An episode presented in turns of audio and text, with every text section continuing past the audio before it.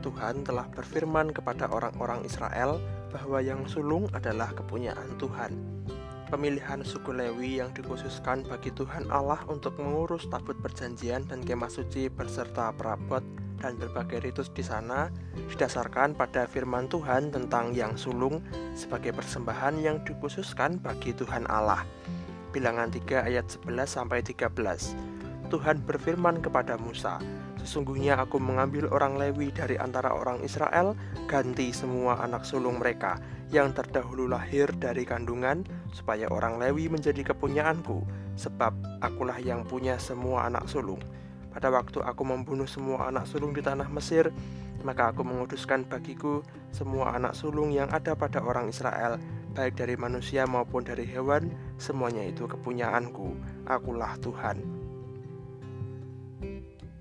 Firman Tuhan mengingatkan orang-orang Israel tentang peristiwa ketika mereka masih di Mesir. Agar Firaun mau melepaskan orang-orang Israel dari negerinya, Tuhan menimpakan tulah yang hebat atas Mesir.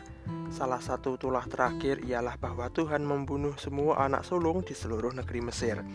Tapi tentu saja, kecuali yang terdapat di pemukiman orang-orang Israel, karena waktu itu mereka telah melakukan Paskah dan membubuhkan darah anak domba pada tiang pintu rumah dan terhindar dari maut yang merenggut semua anak sulung. Bagi Tuhan, peristiwa tersebut berarti semua anak sulung yang lahir di antara orang-orang Israel adalah kepunyaan Tuhan.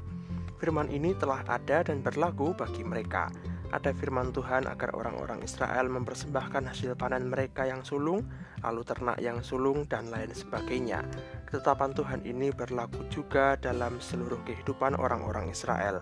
Namun sebagai ganti semua anak sulung di Israel, Tuhan Allah memilih dan menguduskan baginya suku Lewi.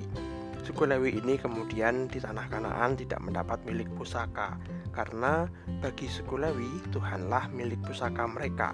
Mereka telah ditetapkan dan dikhususkan oleh Tuhan untuk bekerja bagi Imam Harun menjaga dan membawa tabut perjanjian, kemah suci, perlengkapannya, dan yang boleh menaikkan korban persembahan bagi bangsa itu.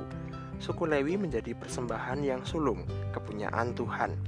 Dalam kehidupan orang-orang Kristen, persembahan kepada Tuhan dari yang sulung diwujudkan dengan mensyukuri berkat Tuhan sejak awal mulanya.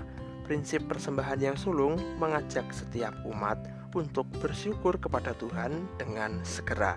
Tanpa bersegera, jangan sampai umat Tuhan baru menyadari berkat Tuhan setelah sekian lamanya menikmati berkat itu tanpa mensyukuri berkat itu kepada Tuhan, tanpa bersyukur kepada Tuhan. Syukur kepada Tuhan bukanlah hal yang dilakukan belakangan, seperti ucapan terima kasih kepada sesama ketika kita mendapat sesuatu dari orang lain. Ucapan syukur kepada Tuhan kita naikkan kepada Tuhan di awal proses kehidupan. Dan begitu kita melihat dan mengalami hasil dari berkat Tuhan itu jangan sampai kita menunggu waktu terkemudian untuk menaikkan syukur itu kepada Tuhan Tuhan berkenan atas persembahan dan syukur yang kita naikkan kepadanya dengan segera begitu Tuhan memberikannya maka di waktu itulah kita mensyukurinya berikan syukur yang terbaik kepada Tuhan.